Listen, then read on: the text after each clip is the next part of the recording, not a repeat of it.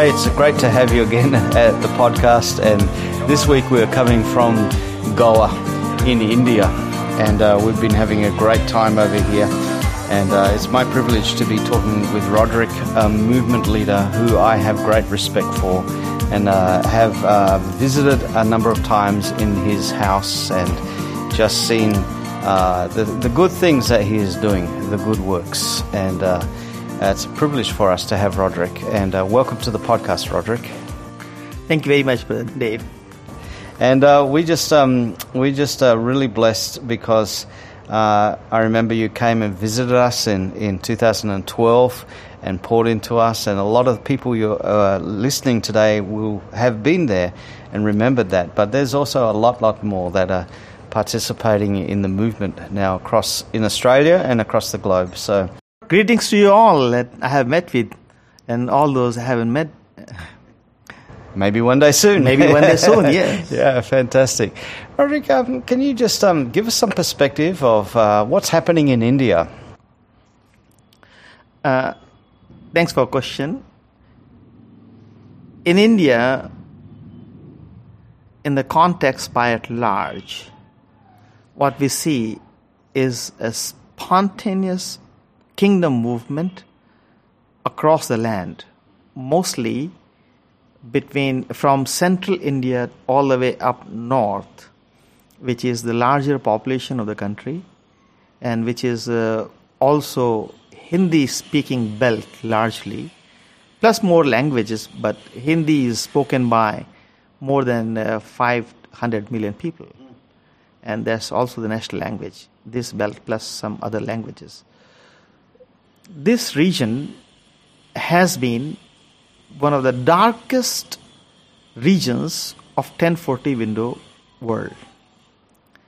North India has been the darkest region, and uh, this is where most of the idol worship, animistic worship, and uh, much of religious uh, belief system, animistic belief system has ex- existed, uh, which uh, includes enormous, endless amount of idol worship, sacrifices of all kind, uh, and you can name any any practice that you might call evil.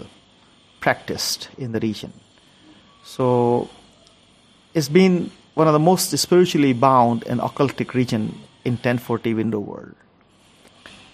But wherever there is uh, darker the darkness is, more brighter the smallest light shines. For instance, if you lit a matchstick in the day's daylight under sunlight, you won't see its light at all.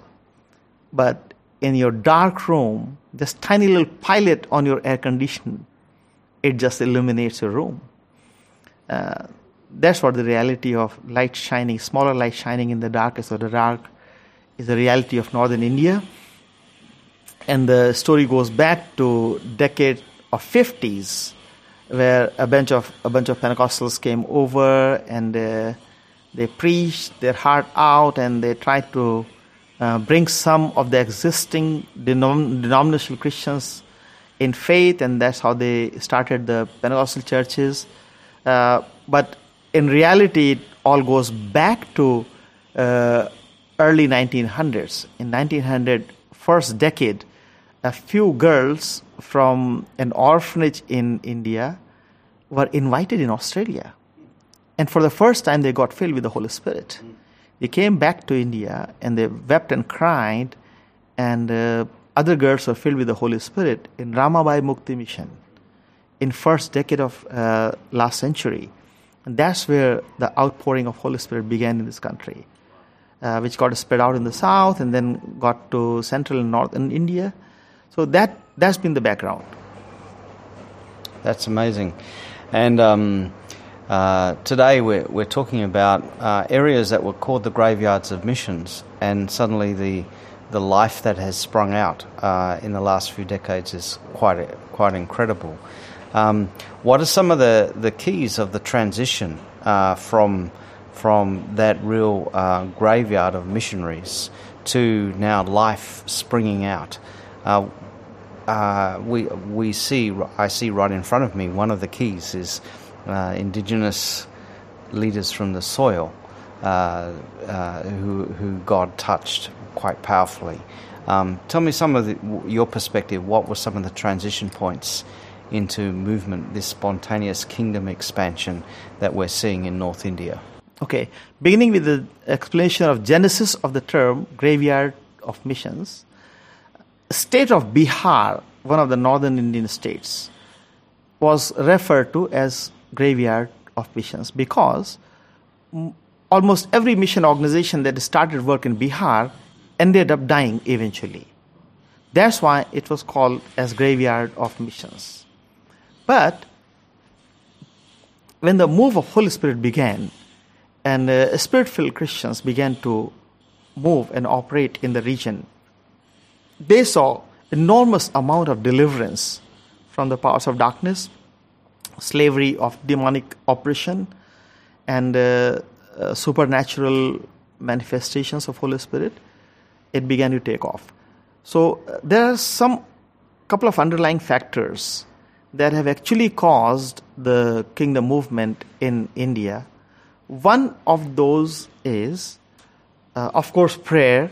But prayer is understood as if people coming before God and asking Him to do a few things, giving God assignment and just getting away. This is not the kind of prayer we are talking about. The prayer we are talking about is long-term fasting and spending long hours in the presence of God by individuals.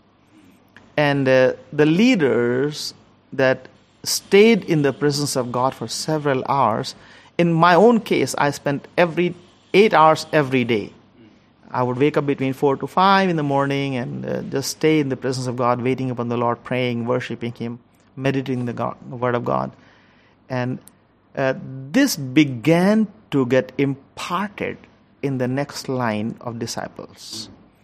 So the habit of staying in the presence of God for long hours and also with lots of fasting uh, became a key where Holy Spirit uh, empowered Christians that defeated the oppressing powers of darkness. And uh, historically, in any part of the world, whenever powers of darkness are defeated, the very first thing happens is people repent for their sins and come to the living God. That's the very first thing happens in any kind of revival in the world. Uh, history. Same thing happened in India. But second, the next underlying factor was the Holy Spirit began to raise sons of soil. This is we call as permanent establishment of the kingdom when sons of soil take ownership of their own people and cry out to God, to God save my people. I can do that for India. I can't do that for Australia. Dave can do that for Australia, not for India. So when we say sons of soil, crying out to God to move on their behalf uh, is when the Christianity has taken a permanent root in the region, has happened in India. The third thing is the spontaneous flow of gifts of Holy Spirit and power all over. Uh, in this uh, fast-rising uh, grassroots harvest force. So this grassroots harvest force was largely bivocational. Many of them have become full-time ministers now, but not all. It's still growing, it's still sp- expanding. But the very primary things they do is lots of preaching from the Word of God uh, and uh, lots of time being spent in the presence of God, and uh, lots of demonstrations of the gifts of Holy Spirit, mostly in realms of healing and deliverance, deliverances. So uh, this has become uh, cutting edge.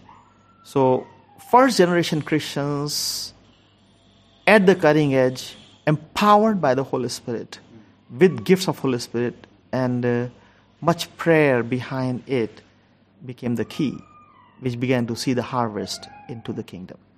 Amazing. Just fantastic. And having the privilege of sitting in some of the prayer rooms and encountering the presence of God and seeing the uh, the long, passionate prayer. Um, we definitely can reflect on that in the West, and we say it's not present in the West. And we definitely need a move of the Holy Spirit. But it's not just, um, when we say that in the West, we're thinking of a, a Pentecostal church and a preacher laying hands on people and, and things happening.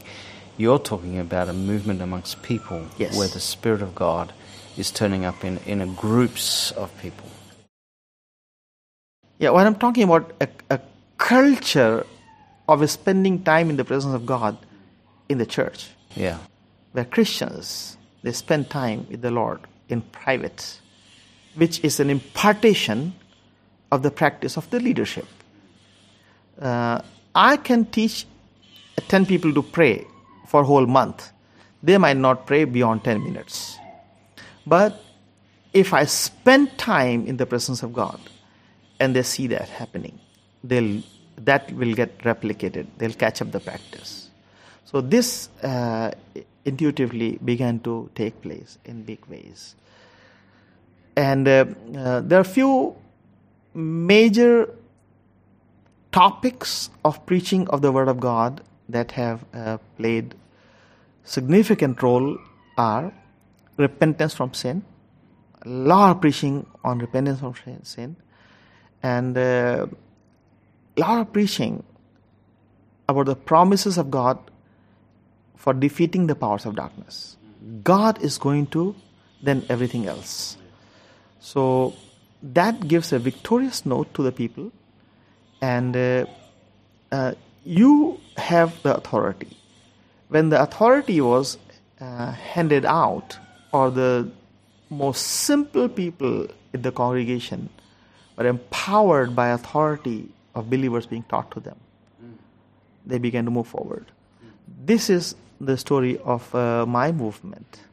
We have seen dramatic turnout after we, since even since very beginning, and the Lord placed burden on my heart to empower the most insignificant uh, sector of the society, section of society, and uh, I gave my life to that. And uh, I went to the Lord and c- cried, wept, and prayed and prepared.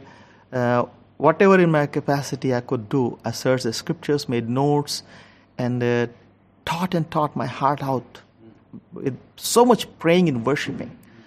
And uh, they began to uh, soak in the entire teaching. Uh, they might not remember the whole thing, but it became part of their existence, their spiritual existence. And whenever they would open their mouth, that's what would, would come out of them. So when the when those rich, super rich dynamics were established in the hearts and lives of people as their Christian D N A, most insignificant people of society, society they went forward and did the exploits. The the trip up for us uh, is often to think that knowledge will get us to a certain place. Um, do you want to just speak into that, the, verse, the the difference between knowledge and what you're talking about, the the Western thinking of knowledge? What West thinks about knowledge is intellectual knowledge. Uh, the Western mindset says, if you know ten points from the Bible, you can practice ten points. If you know eleven, you practice eleven. You don't practice twelve. Uh, the Western mindset takes knowledge as if as software engineer. When you train a software engineer or a medical doctor or a civil engineer, if he knows little, he can perform little. If he knows much, he can perform much. If he knows so much, if he's a scholar in the region area, he performs super high, and then in the end, he's professor. So we're talking about intellectual knowledge there. But as what we understand about knowledge, we're not against intellectual knowledge for sure. We're all for it. But we also believe this intellectual knowledge has no power over the powers of darkness at all. Hosea says in Book of Hosea, chapter four, verse six, God says, "For the lack of my knowledge, my people perish." Who are these people? Israelites. who had the knowledge of Red Sea parting, Jordan parting, manna for thirty, forty years, and pillar of uh, cl- a pillar of fire, cloud, and uh, uh, Jericho wall falling, all victories amazingly done. Who had the knowledge of all these supernatural moves of God, mm. apart from Israelites? They did have this knowledge. They had the intellectual knowledge. But God rejects that intellectual knowledge and says, because of my lack of my knowledge, you perish. Even if they did have the knowledge, they had the scriptures, God did not approve it. So what is knowledge? I would go back to uh, Book of Genesis, and uh, you would read several accounts of men. He went to his wife and knew her, and she was pregnant. I mean, nobody went to his wife and read her biodata or her resume or about her family history, and by him getting to know his wife by reading about her, she got pregnant. That's not the wives. That's not how wives get pregnant. At least not mine did. Maybe not in a, not in India, right? Not in India. In West they might, but not in India. So, what does that knew means? He went to his wife and knew her. Knew is reckoned, which means experienced intimately. When a cu- when a couple made of two opposite sex are drowned in love, deeply, deeply emotionally attached,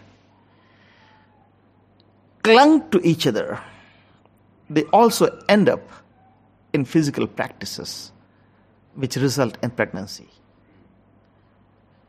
Excluding the physical activities that result in pregnancy, we can do everything else with the Holy Spirit.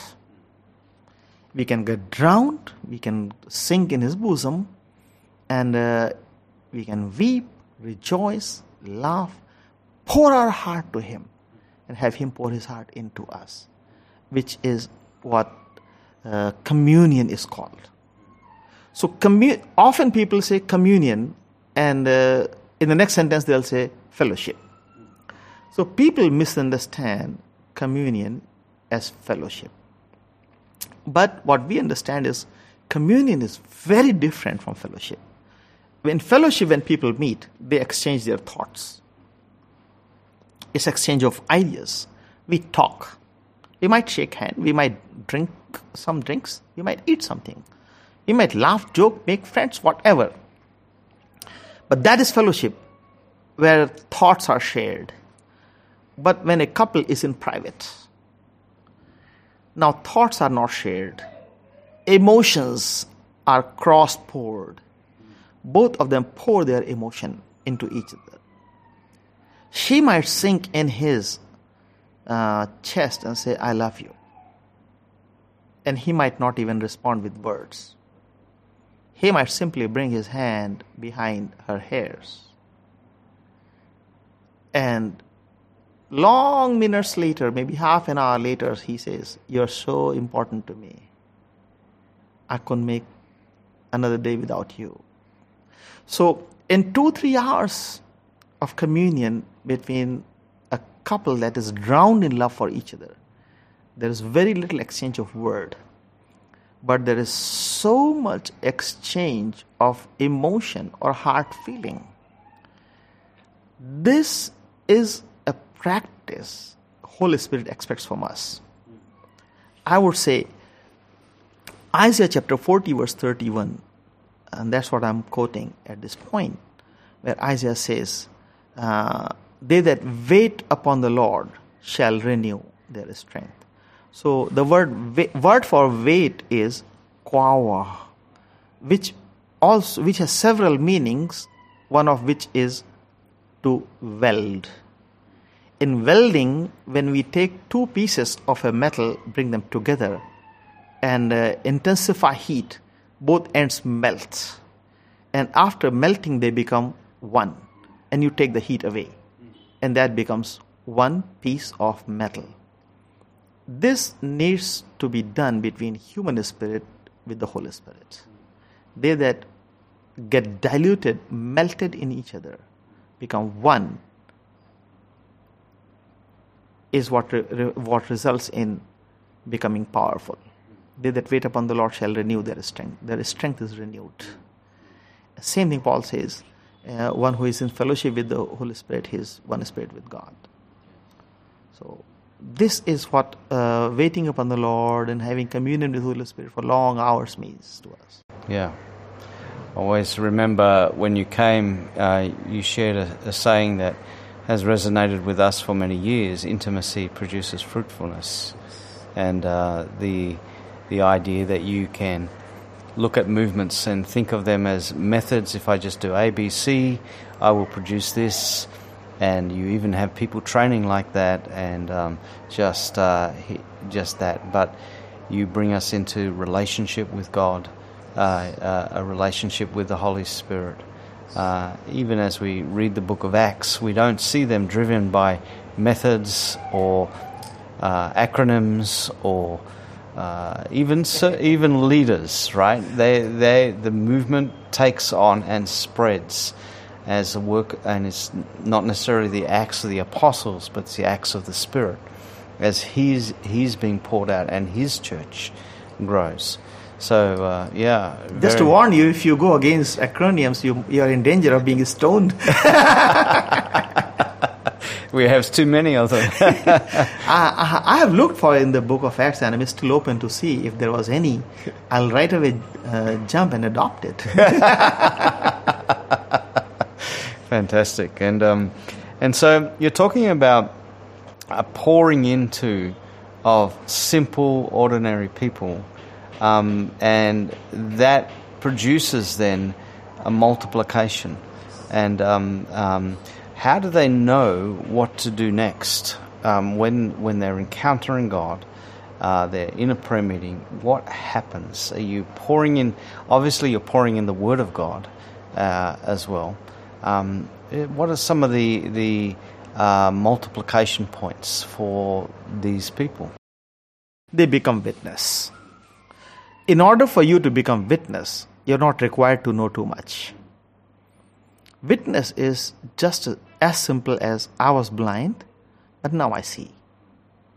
Messiah, this and that, prophetic, Jewish or not, whatnot. I have no, I don't know what you're talking about. I'm zero on all that. But one thing I know, I was blind, but now I see. The moment you stand with that, you will find a bunch of other blinds that want to see. They're not interested in any of the details. There's too much detail out there. There's too much teaching out there. If people wanted, they could have gone to it. And they can choose that. But the people that come to, that are, are impacted by this witness is the people that are in bondage, that are in oppression. And uh, uh, a lot of people in the West, uh, when they see our videos and hear our testimonies and all, say, they say, uh, Roderick, so why there is so much of demon possession in India? I say, hilarious. This is such a hilarious question. Why? Because First John chapter five verse nineteen is so clear. Dearly beloved, we are from the from God, and rest of the world is in the hands of devil. Anyone, any human being, any single human being on this planet called Earth is under the spirit, holy or evil. All those who are born again have indwelling presence of the Spirit of God in them, and all the rest are in the hands of demonic spirit. So, for us, to see the bondages break, people released from oppression, one doesn't need to try, fly all the way to India and do it here. You have it next door, or many, very much in your own home. Are you saying we have demons in the West? So much, much more than than in India. Your demons are much. They have more tools, more equipment, highly literate, and you get more resources. Very true. Very true. I mean, the uh, the scripture I immediately think of when you say, you know, how does the simple people get catalyzed is Jesus' promise, you will receive power uh, when the Holy Spirit comes on you, and you will be, not you should be, but you will be my witnesses. Consequential, not command. You will receive power when the Holy Spirit comes on you. Wait for the promise, and you will be my witnesses. And so it's it's like the inference is you can't stop this. When the Spirit comes, you will be my witnesses. So a Christian that is witness is super contagious. Nothing can stop from an obedient Christian from being contagious. It's imperative. So one doesn't need to learn twelve points of theory. How do you need to operate after you get out of this room? Any anointed Christian is contagious Christian. And it will naturally play out. If that was not the course, thousands and thousands people came, of people came to Christ in Book of Acts.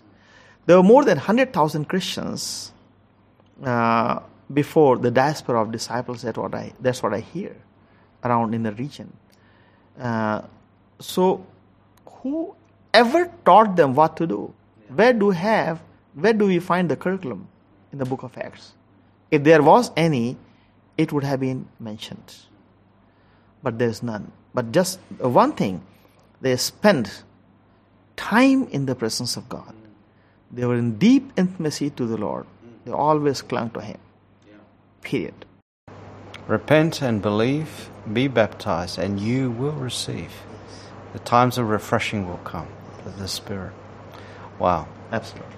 Now, uh, at the end of this first podcast, Um, I wonder if you could wrap that up for us, for those that are listening, to uh, in a word of encouragement and challenge, any, or a prayer, whatever suits you, Roderick, um, to help us embrace what God is uh, wanting to say to us and do.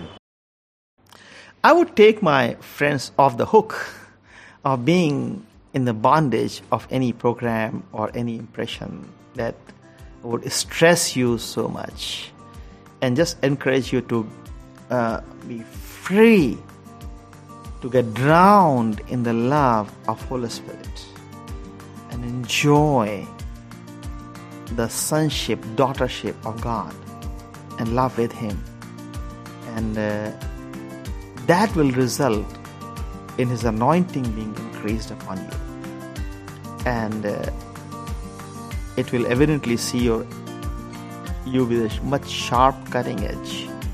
Whatever you lay hand, you will be more effective and powerful than otherwise. So just a tiny shift is required, which is from intellect to the spirit, brain to heart.